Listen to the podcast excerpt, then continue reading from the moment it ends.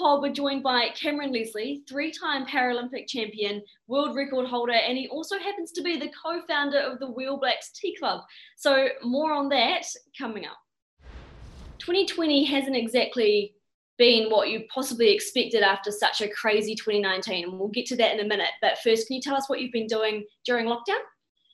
Yeah, cheers. Thanks for having me. Um, yeah, it's been a, a, a, weird old year this year, um, but hey, you just got to roll with the punches, eh? And uh, ultimately, yeah, you've got to be able to adapt to things, and it's just one of those challenges um, that that we've all had to adapt to. But yeah, during lockdown, it's just trying to work through and yeah, just keep my keep realistic for what you can and can't like what you could do uh, in terms of training. It was all thrown on its head, but in terms of like my home life, it was awesome. It was great for that. You spend a whole bunch of time at home. That is a, a rarity for a lot of uh, a lot of high performance athletes. Yeah, I guess you've got a, a one year old, um, so you had plenty of family time that you might not have had before, which would have been nice.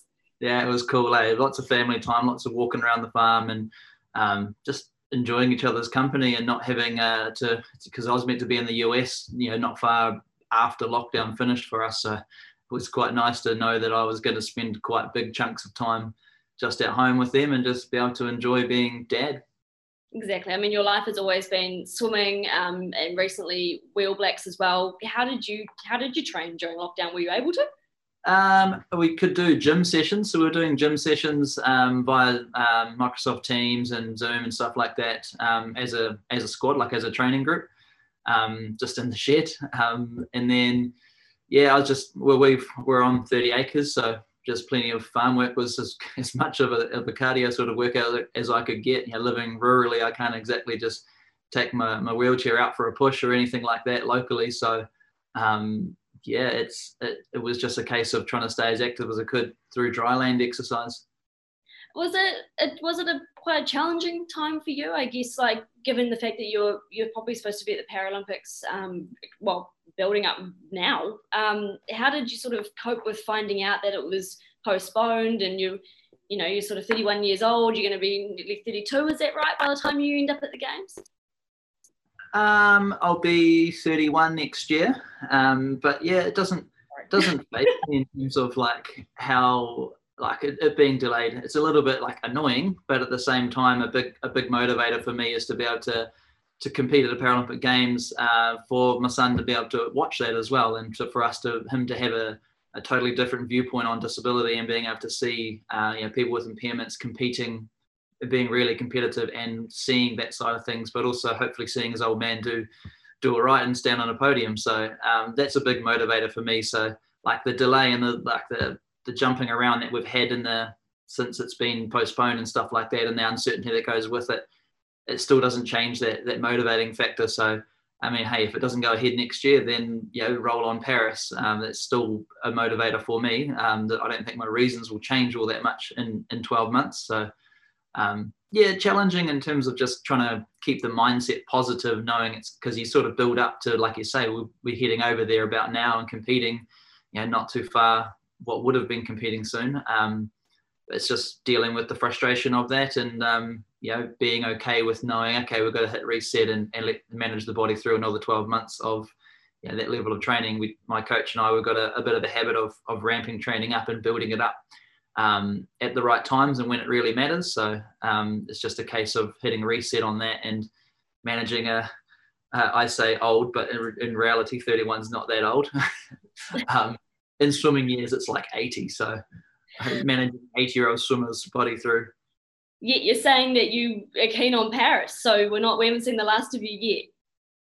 No, no, not yet. Well, I certainly haven't committed to wanting to step down, step away, or anything like that. It's, um, it, it is really important to me for for Bo to be able to see uh, me compete at that level, and um, yeah, I just it'll be really cool for that to happen. So if if that happens next year, then great. We might have to make a few decisions, or at least look in the mirror. But otherwise, you know, if it's Paris, it's Paris, and if it's if I'm if I can't make it through to Paris, then hopefully I get another opportunity at another event or something like that for for him to have that same experience of what what I'm really keen for him to have that's really awesome. I mean, you know, you must look at your son and think, you know, you can't wait for him to see you in action. And like you say, another year he'll probably he'll be two, is that right? So he's probably going to be able to maybe even understand what dad's doing a little bit better. So that's awesome. When you've had so much experience at so many games and you're constantly going, right, another four years or another two years to the next world champs, is that kind of what you need? You know, that kind of family, that mental drive to continue, keep you going?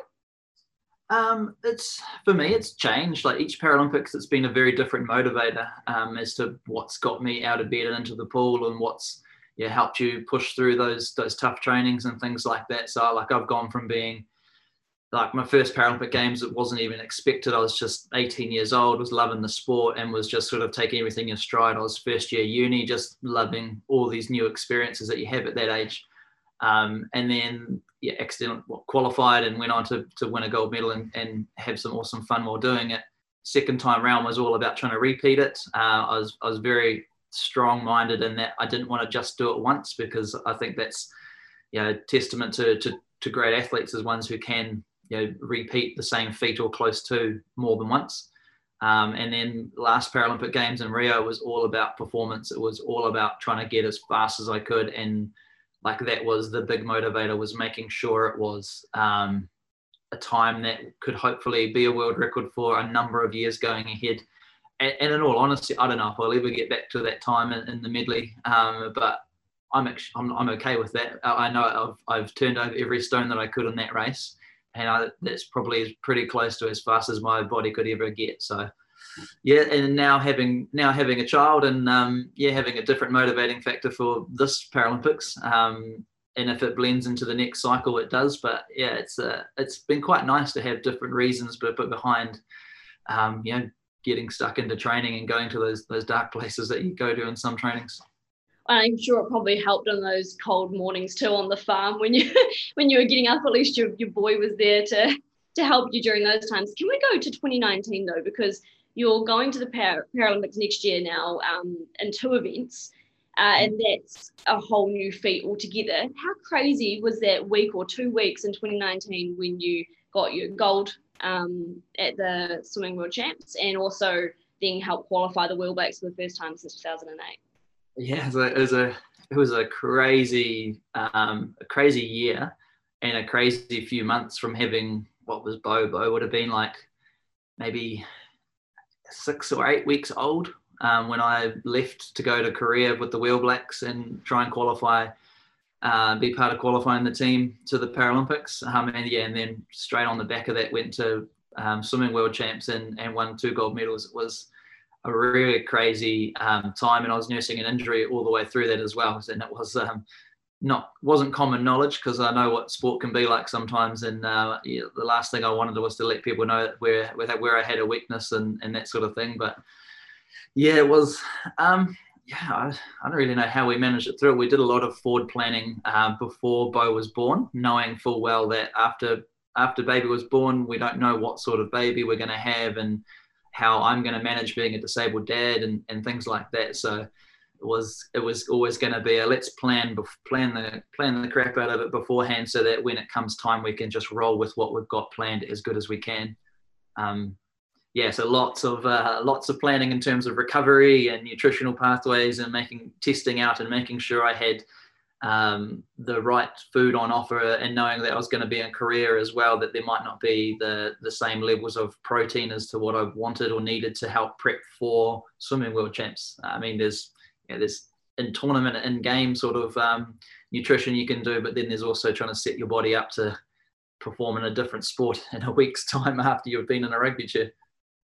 I mean, it wasn't even a week. I think I landed in 48 hours later or 72 hours later. I was racing in a final, so it was a crazy, crazy time. That that's pretty insane. And I mean, would you almost describe that as one of your biggest years? You know, given the fact that you had to emotionally deal with the fact that you'd welcomed your first child, then you, like you say, the turnaround, being overseas, talking back to home. Was that probably your biggest year of growth for you personally?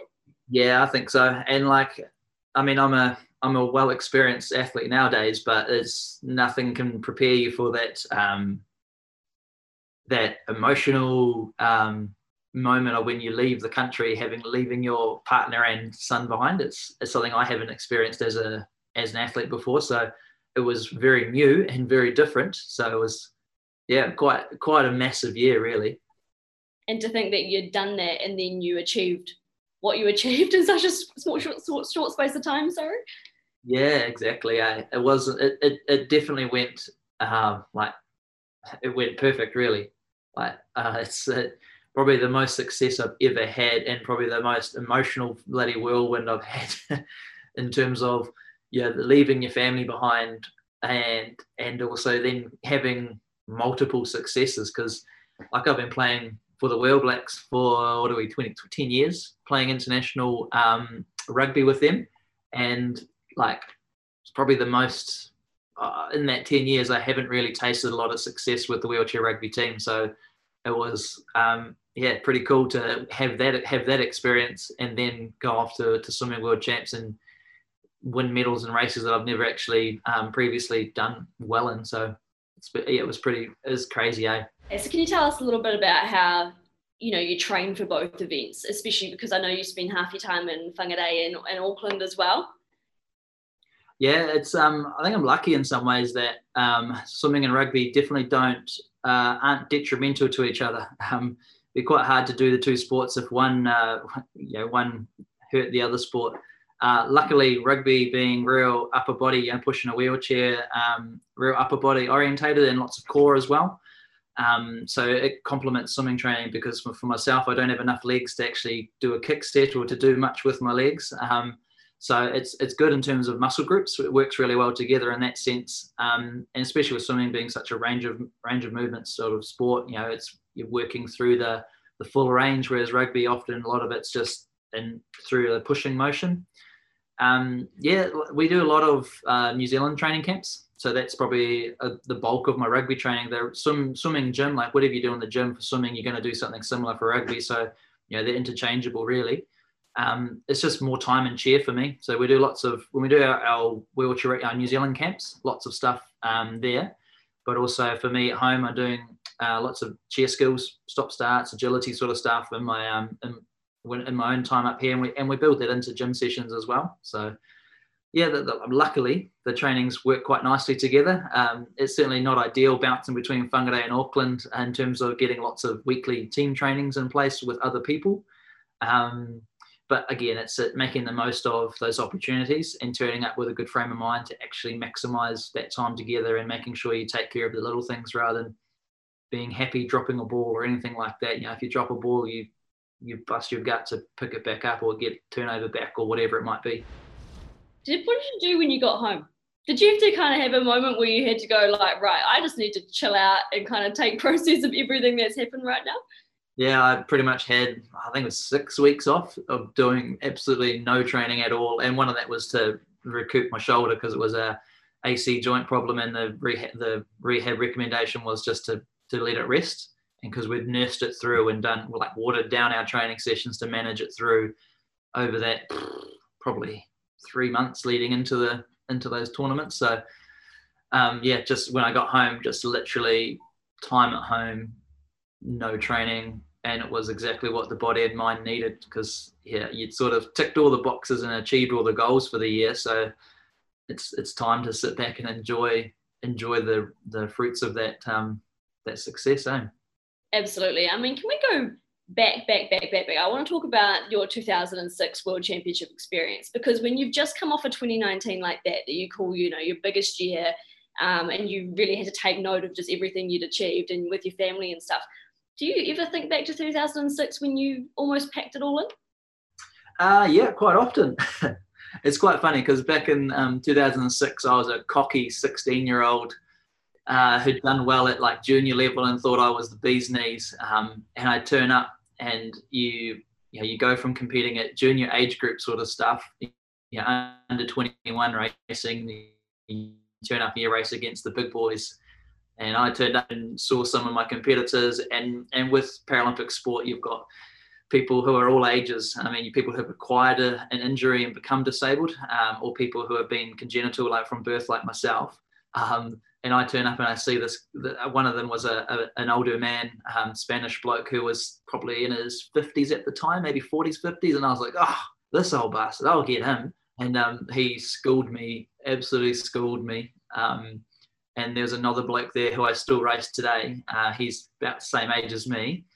So it was both of our first international comps, and he beat me every single race. It was a pretty depressing competition for me, and I was just a sore loser who wanted to pack it in afterwards, really. um, so I do think back to that that competition quite a lot because I still race against the same Japanese bloke and the the Spanish guy. I think he might have just retired in the last couple of years. He's he's certainly not as good as what he was, but he's still right up there, top five. And I go, God, it's a really rude awakening for a overconfident young man who um, thought he was going to go there and and and show these, you know, make a statement sort of thing. And I turned up and just got just got beat. I mean, and now you probably look at that Spanish guy and go, well, hey, my Paris dream and beyond is is certainly achievable, right? yeah, I think in Rio he was like 64 or something like that, and I was giving him a hard time about how he'll be come to New Zealand, mate. You'll get a gold card and you'll be on the pension. You know, don't worry about racing anymore. He was cracking up because he's he's often given a called the granddad of the cl- of the classification.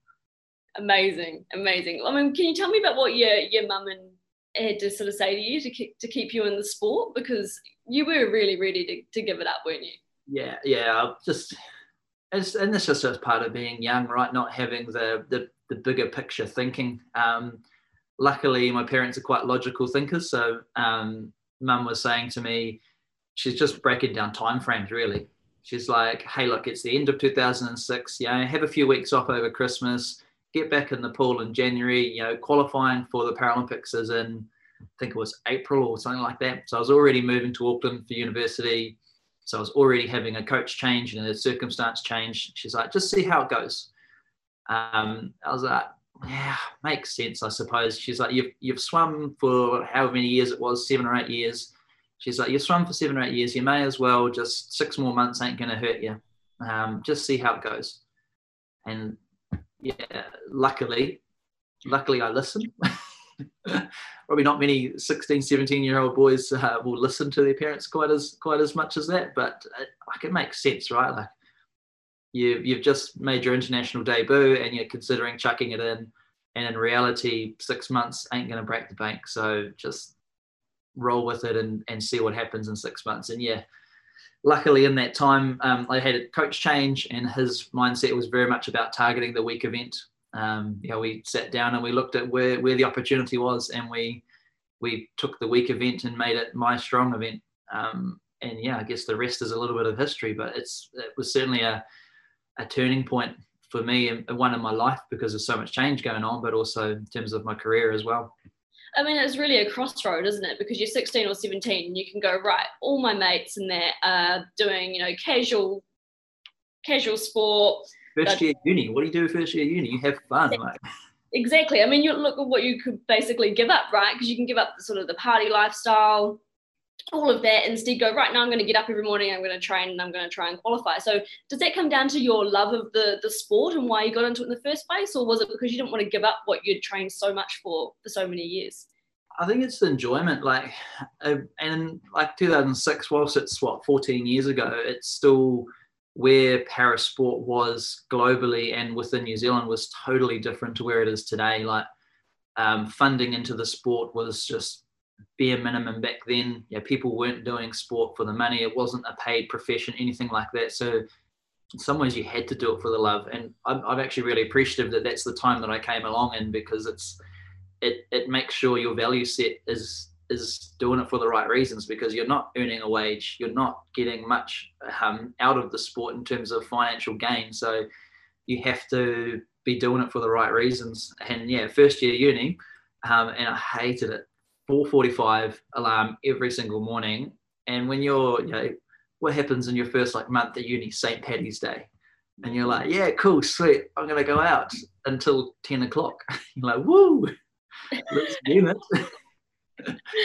um, yeah, so like I think I think it was just the enjoyment of the sport, and it was something new because it was different training environment, and I think I was lucky to have the coach that I have as well. I'm still with him today um, he was very much um, a really driven coach at the time, but he was also all about instilling the um, the ownership on me as an athlete. And if I wanted to achieve something, it had to be me who did it. You know, he could give me the best trainings in the world, but unless I did it properly, um, it, it, was all for nothing. So he was all about I'm the one who swims the race, so I'm the one who has to want to be there and has to want to put in the effort. So yeah, I think like you combine that with the stuff the previous year, and you've got a, a pretty cool cocktail of like life change and life learning and um, yeah, it was yeah like so many crossroads all at once. And I think swimming, when you've got all this change going on, swimming was the familiar factor for me.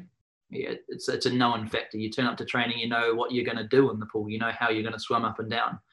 Whereas so many kids leave school, go to uni, and everything's changed, and they sometimes don't keep something that's regular or known to them. And um, yeah, well, it was like, it was bloody hard. Like 4:45 wake up for 5:15 at the pool for stretches, and then 5:30 in the water. Was tough, like on the sleep side of things. Um, it wasn't uncommon for me to nod off during a lecture and things like that in that first year, but um, yeah, other people nod off for different reasons. I was just lucky that I had very genuine reasons for falling asleep in class. exactly. Maybe because they've been out way later at St. Patty's Day and been training that morning. but I mean, obviously it pays off, and we'll get to that in a second. But you talk about the change, and that's because you come from quite a humble upbringing, don't you? The farm and, and Whangarei. So can you tell us a little bit about your childhood and why you got into swimming and sport in the first place? Yeah.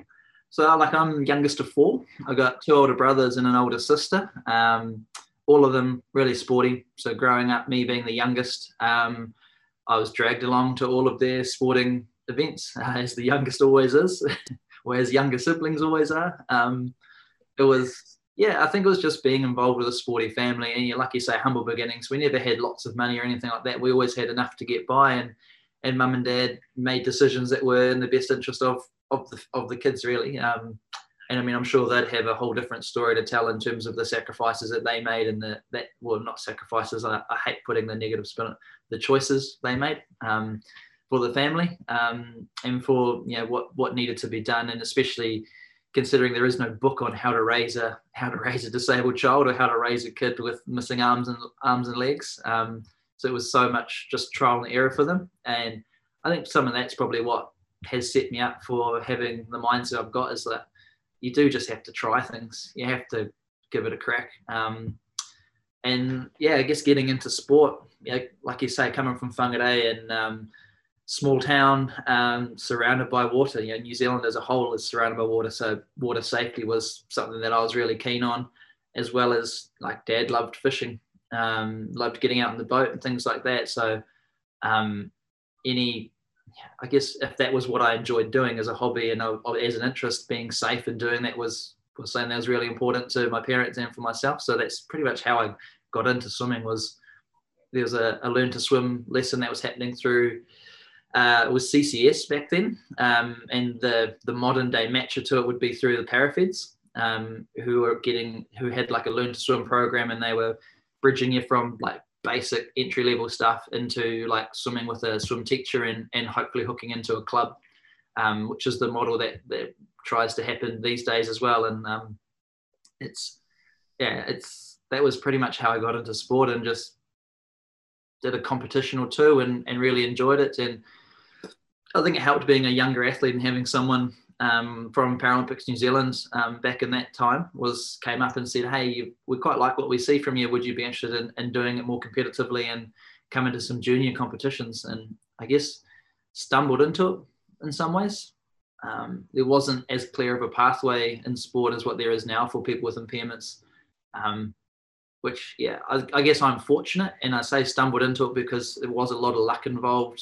You know, 20 years ago in terms of finding your way in competitive parasport. Um, whereas these days there's a much more targeted push and more integrated and model that, that allows for people to to be seen as as athletes, but also to um, progress through a, a, pathway into competitive sport. And yeah.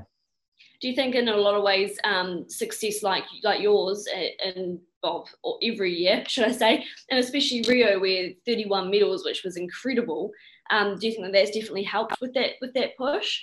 Yeah, big time. it's just it's crazy how much it's changed in the time. Like the way that public perceive um, Paralympians' performance is um, so much better than what it was. And I mean, in all reality, the training load and the way that people push themselves in training is exactly the same. And I mean, I can't control how many people have lost their limbs worldwide or how many people might have a spinal cord injury to put them in the same classification as me. But that doesn't stop what it takes to get to the top because generally that top echelon uh, uh, is really competitive. And it's not like you just turn up and, and get handed a gold medal or anything like that. You've you've got to go and take the gold medal and win it. Um, and there's no one lies, no one rolls over and gives it to you. Um, but yeah, the, the the way that it's perceived like publicly within New Zealand is, is so cool and it's awesome to see you know people like Sophie Pascoe and Mary Fisher having like becoming household names for that for their purely for their efforts in the sport which is awesome to see.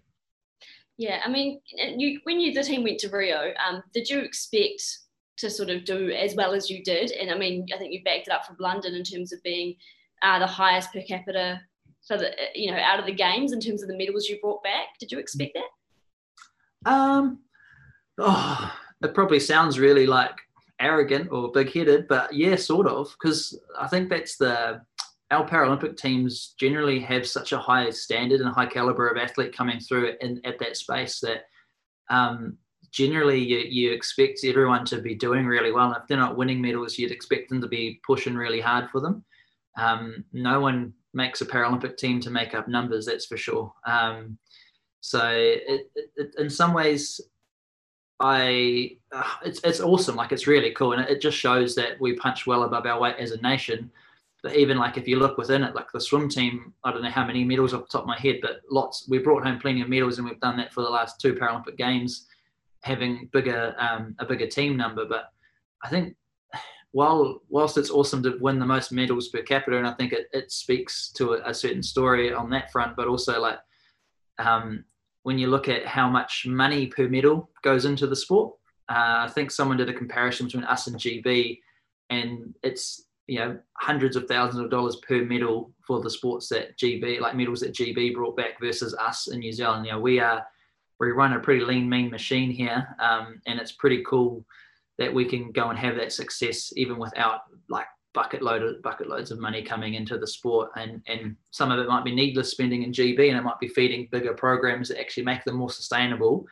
Um, hard to say you know I'm not in their system or anything like that. So it's pretty cool that we can go over to a Paralympic Games and and foot it with the the big nations um, on our on what we can foot it with them against our measure that we can compare ourselves against them why do you think that that comes down to? Um, you know, if you've got less money to work with, is it more passion from from New Zealand athletes? Is it the work they're putting into it? You know, what does that come down to? Hard to say. I think it would vary from sport to sport and and athlete to athlete because most most athletes on that Paralympic team, their their reasons are so different from each other. Right? There's within the team, you've got quite a spectrum of age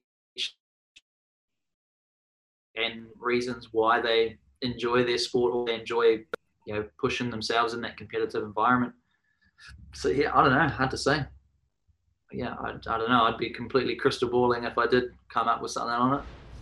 And i guess like a lot of your success obviously started at 2008 at beijing. So can you tell us about that experience you know when you turned up to your first paralympics and then you know what you achieved um, yeah, it was it was quite a and like we've already like touched on, it was such a massive year for me as an individual and just outside of the pool as well.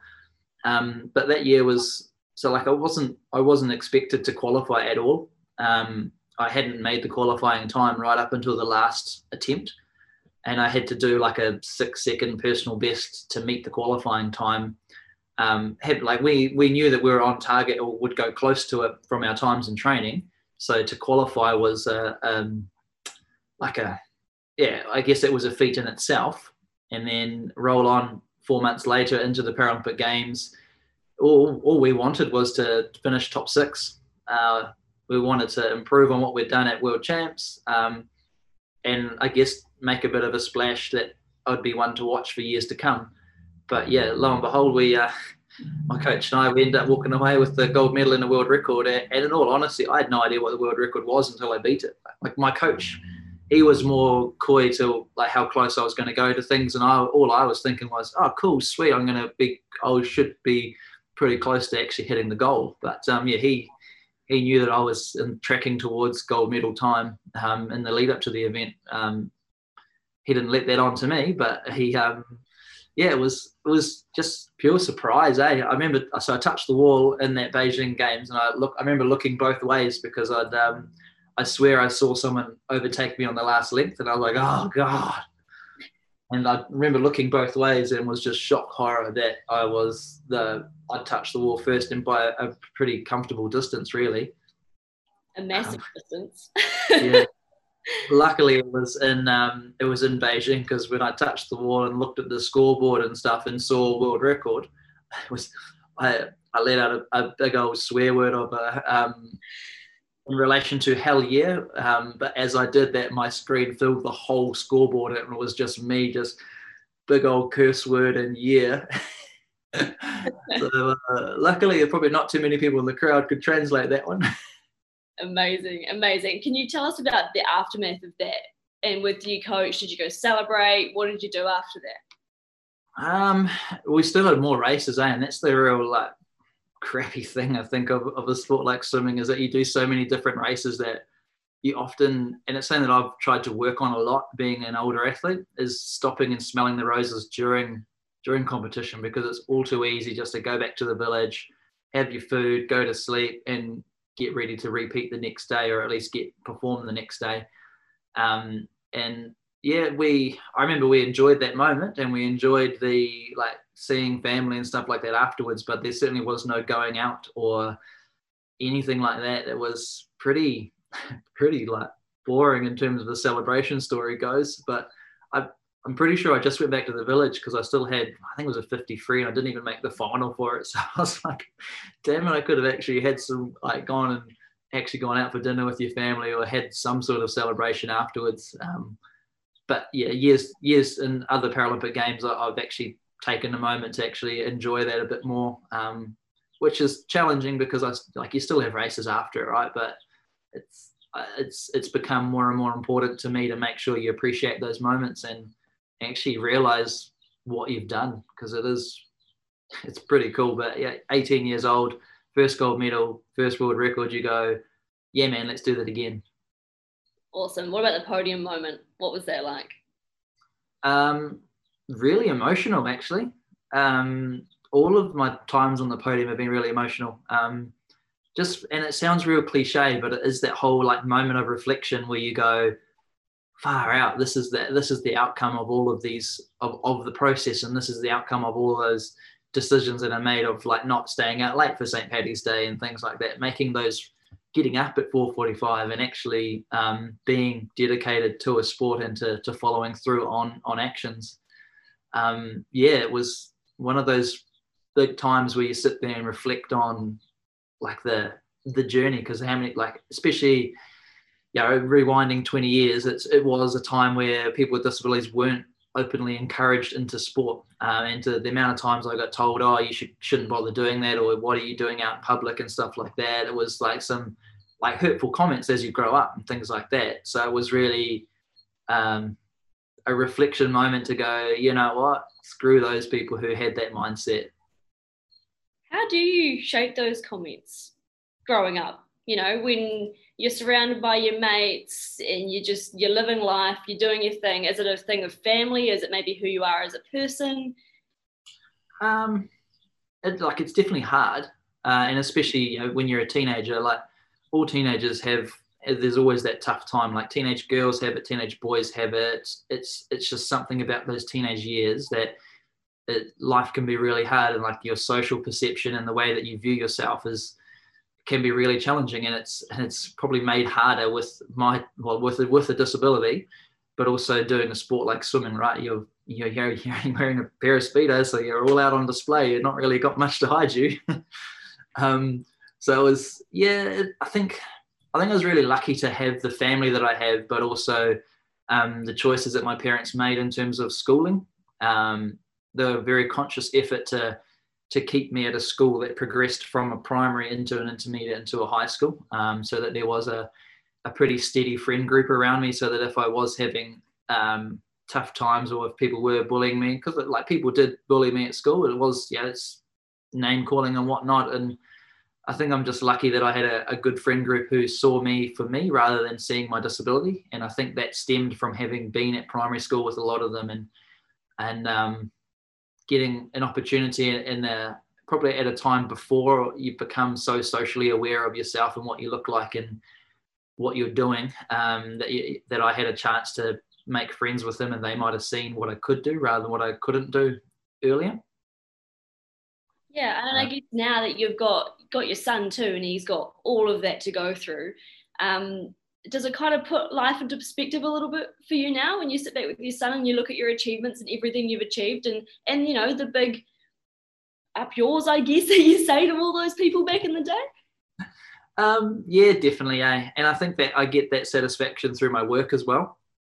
So, like, I, I work with Swimming New Zealand, and my role is always all around trying to grow paraswimming, find more paraswimmers with whatever age they might be, and get them into the sport. And it's not all about getting them into competitive. Um, and so I think a lot of what I've gone through as an athlete is I'm able to repay that favor because I'm working with a lot of teenage swimmers and a lot who are 12, 13, 14, moving into those really challenging years. And it's something that I'm really aware of is knowing that, you know, one day they will put on their togs and maybe look in the mirror and go, I don't like myself. And how can I help preempt that that's going to happen? And how can we use sport as a vehicle to hopefully change that mindset or to not see a disability? Um, and even for like, uh, like there's a, a, club on the North Shore um, on, in Silverdale um, called Coast, and they've got a couple of swimmers with disability there, right?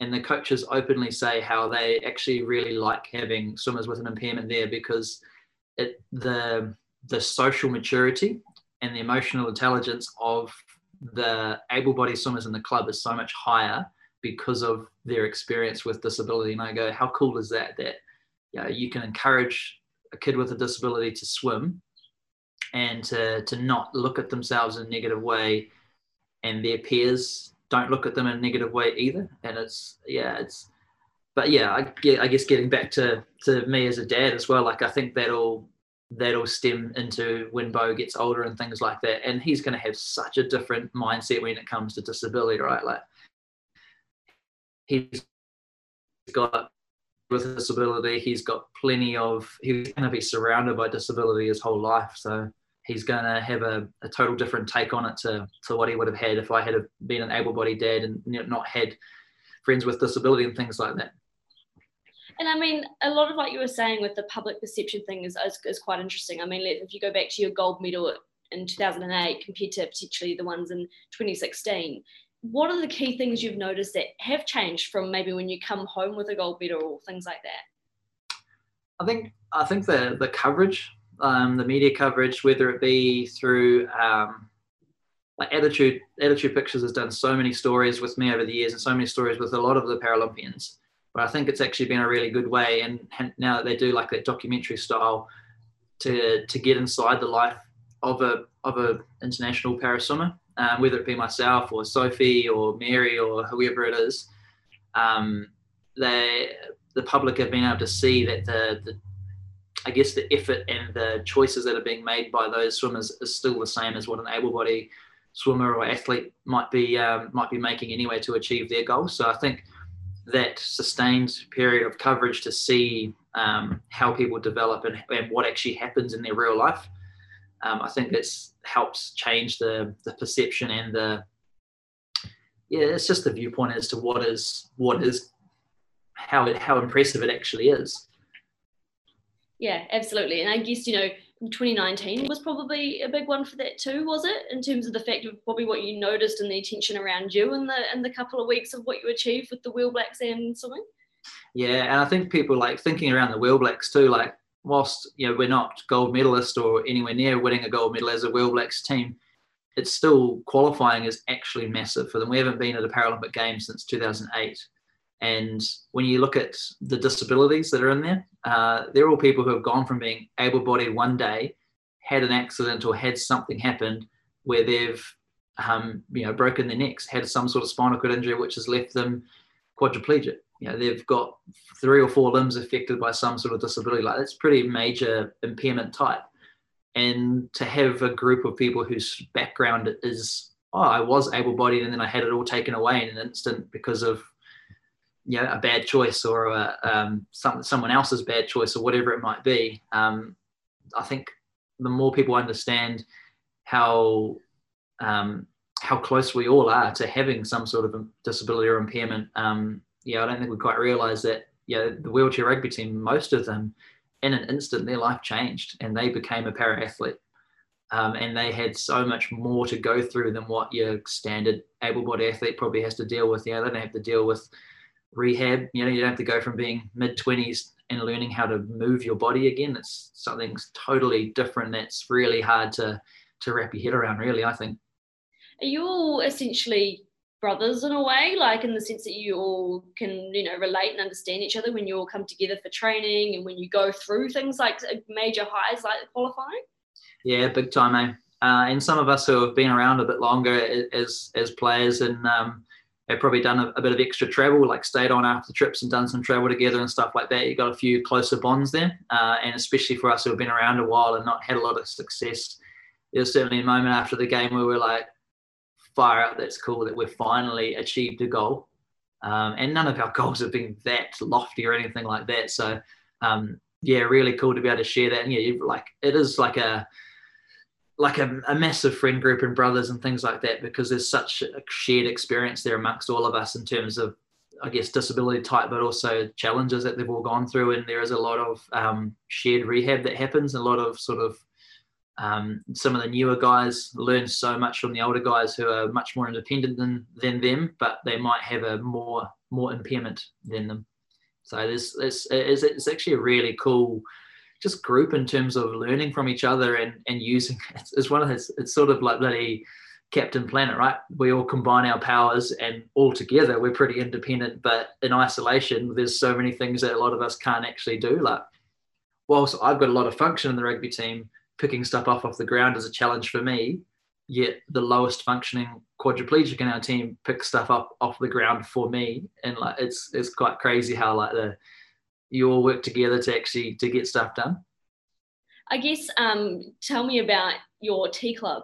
I'm quite interested in that. Why did that come about? Why do you all gather around for tea? well, let's just say there's a there's a shared appreciation for uh, for for tea um, amongst the, to start off with, there was a, there was only a small group of us, and, and now it's actually pretty much the whole team is likes to indulge in a good old cup of tea. Um, and yeah, it just started off as the like a the three of us would go and just we'd always go for a cup of tea, and others would be like, "No, no, I'm good, I'm good," and we're like, "Oh, well, we're going to go for a cup of tea," um, and we'd just go and hang out and go go for a wander or go and chill out in someone's room and, and have a cup of tea. Um, and we'd all take turns at who would be brewing it, and you just as you do, you just talk a bit of smack with it, and you're, um, yeah, you, you, just, I don't know, it was just a, a, group of people who like to have a cup of tea, and it turned into this tea club thing, and and, and people like, well, how do I get to become part of the tea club? I like tea as well. Was just a bit, bit of shits and gigs. Eh? It was, it's, it's quite funny. Um, let's look at uh, Tokyo, obviously, and and potentially Paris. Hopefully, Paris. Um, past comp- competing, what what do you see yourself doing? Um, oh, hard to say as well. Eh? Like I, I mean, I, have been very lucky that not, not maybe lucky, but I've been very conscious of planning a career outside of sport.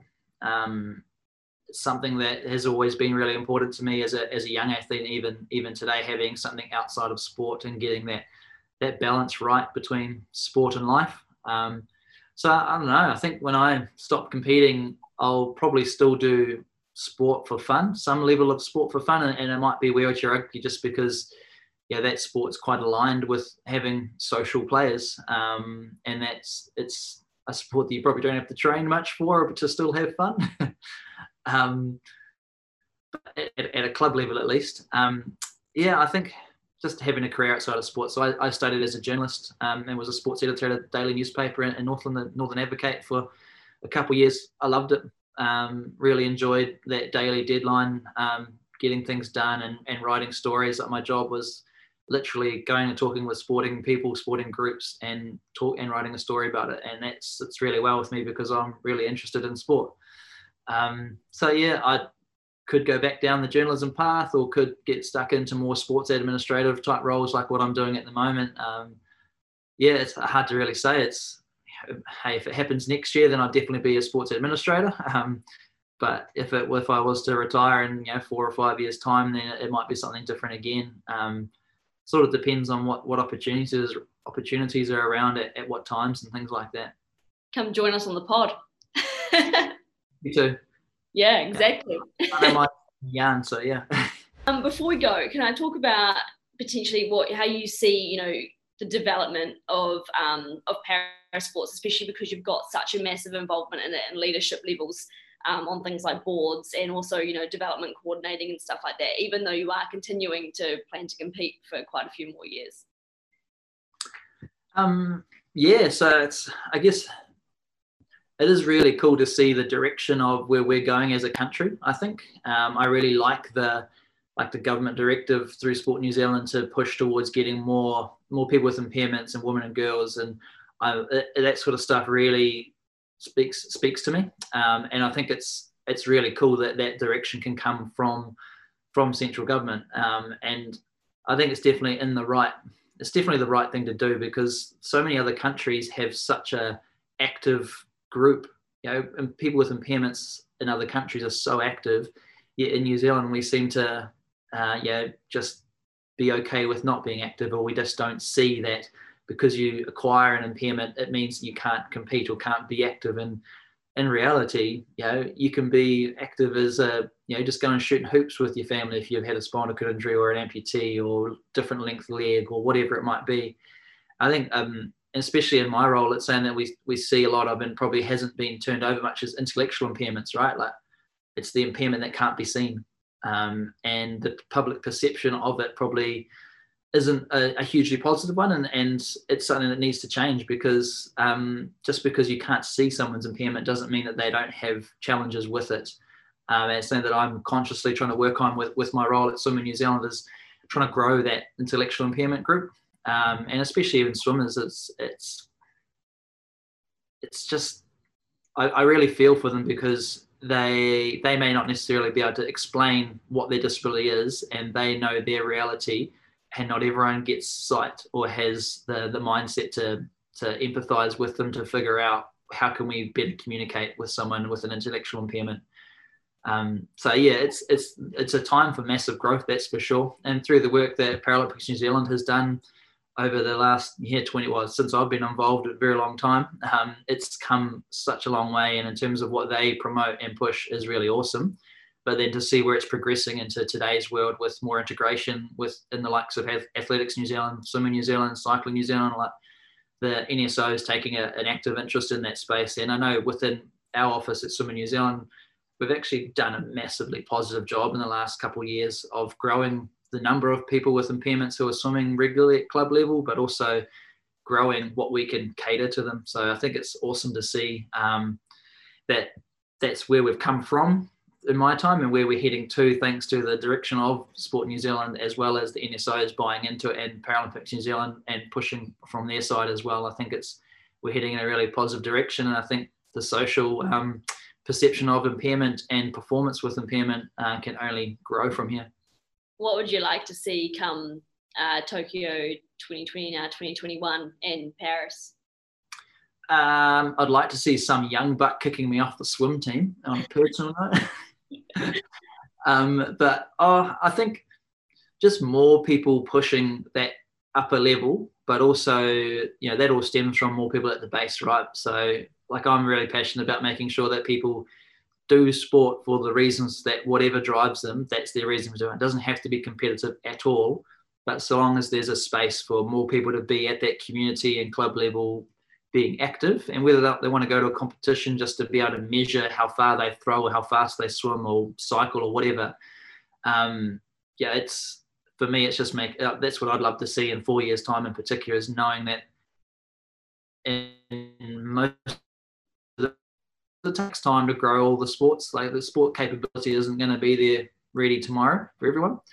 Um, so it's about making like wanting to see that um, sports are ready and are integrated and are thinking about disability while they're forward planning and things like that. It's not a it's not a tag on anymore. It is part of the thinking.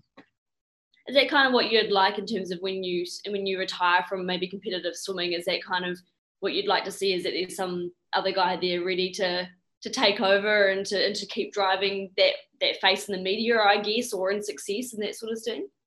Yeah, big time, eh? Um, it's I've always wanted that to be the case. I've always wanted to someone to kick me off the team, like a teammate kick me off, not administration, but someone someone come through and be pushing me for my spot and um, essentially take it from me because I think that's yeah that's going to create good healthy competition.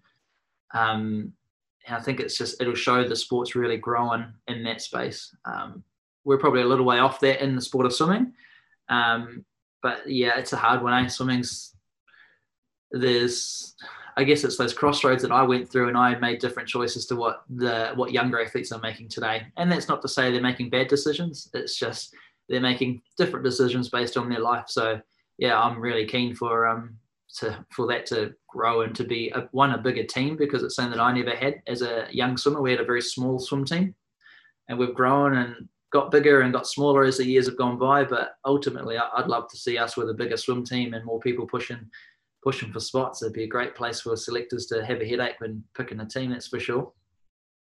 I know rugby is a, a massive thing in this country. What do you think it's going to take for the Wheel Blacks to to get gold one year? Hopefully next year. Um, oh, hopefully next year. Geez, we're something, doing something right if we get a gold medal next year. um, oh, yeah, it's a rugby is a fascinating sport because of the level of impairment that you need. So you're going to have three or four limbs affected by some sort of disability or weakness. And what, what we don't know a lot of in New Zealand, because we've traditionally gone for people with spinal cord injury, um, people with cerebral palsy, people with shuck tooth Marie, people with some sort of weakness or amputation to three or four limbs. Like people just don't know that that's what can qualify you to play. Um, so I think what it, what it'll take for us to win a gold medal one day in the future is to to be having more diverse impairments playing the support playing the sport, um, but also extra support to go with it as well. Um, yeah, like strength and conditioning trainers who are just keen being to to learn and to to try training different people with different abilities and things like that because it's um, it's such a cool sport uh, and us being a rugby mad country, it just makes sense, right? Like, why why wouldn't we get behind a wheelchair rugby team when we get behind a rugby team? Um, so yeah, I think those are probably two two big game changers in years to come in years to come for rugby. Is yeah, growing our diversity and, and impairment type, but also uh, some extra support around it to make sure that people are um, having the most of their abilities dragged out of them awesome. And I guess I guess it all starts because they're on they're on a big stage. Hopefully next year, provided it all goes ahead. But I mean that publicity and that will hopefully do that. And um, anyway, I really appreciate you joining us today, Cameron. That's been awesome. Um, and all the best for your preparation. Uh, we look forward to seeing you at two events next year. Yeah, awesome. Thank you very much.